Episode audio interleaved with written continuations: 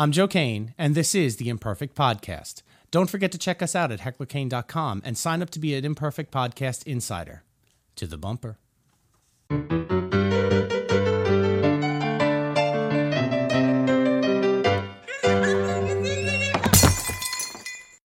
On today's show, we're sharing with you another show that we do called Hollywood Know-How. This is all about DIY filmmaking on a budget. We make Hollywood-style effects for cheap for your low-budget film projects. We started the series about 4 years ago when we ran into an effect in a script calling for an airbag to explode in an actor's face.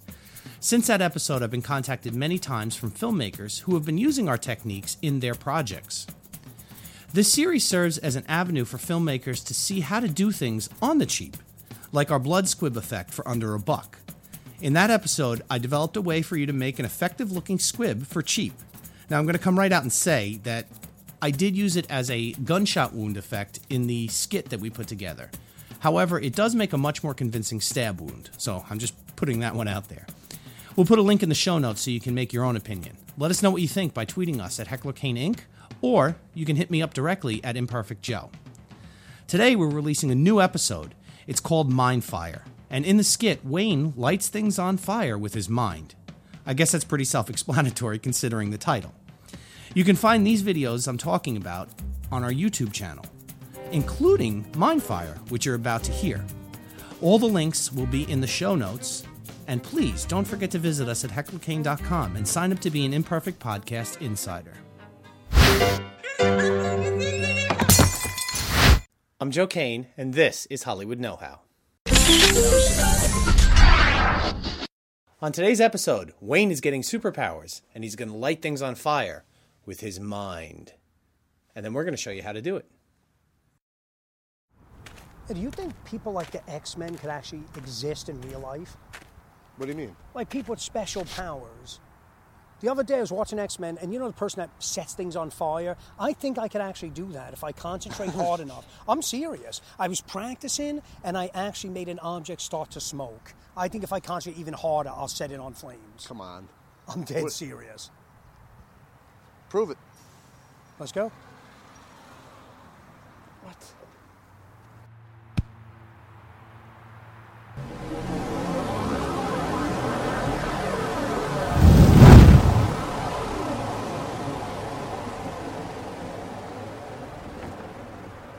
I'm doing it.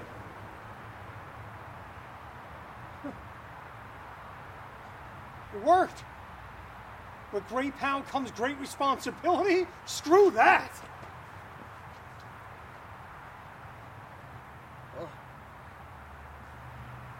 Told you I could do it. Don't touch me. Dan. What do I tell? Dan? Dan?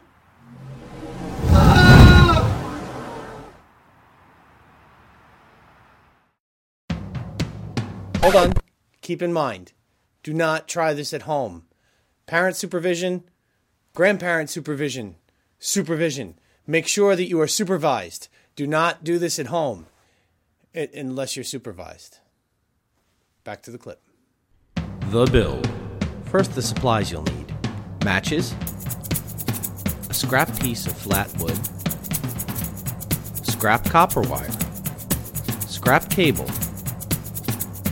lighter fluid, a drill, and my favorite, duct tape.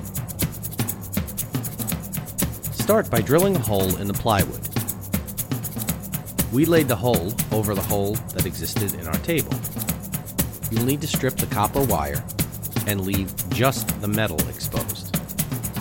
Strip all ends of the speaker wire, leaving just the ends of the cable exposed. Tape several matches together. The bare copper wire needs to be wound like a spring. We used a matchstick to guide us. Wrap the wire around the heads of the matches, leaving room on each end. Wrap one end of the speaker wire to the copper and secure with a little tape. Repeat on the other end. This is the way it works. Using your drill battery, you touch the other end of the speaker wires to the leads on the battery. This will light the matches from a distance. Snake the wire through the hole and place the matches heads up in the hole following. All that's left is center your burning prop over the matches and douse in lighter fluid. And then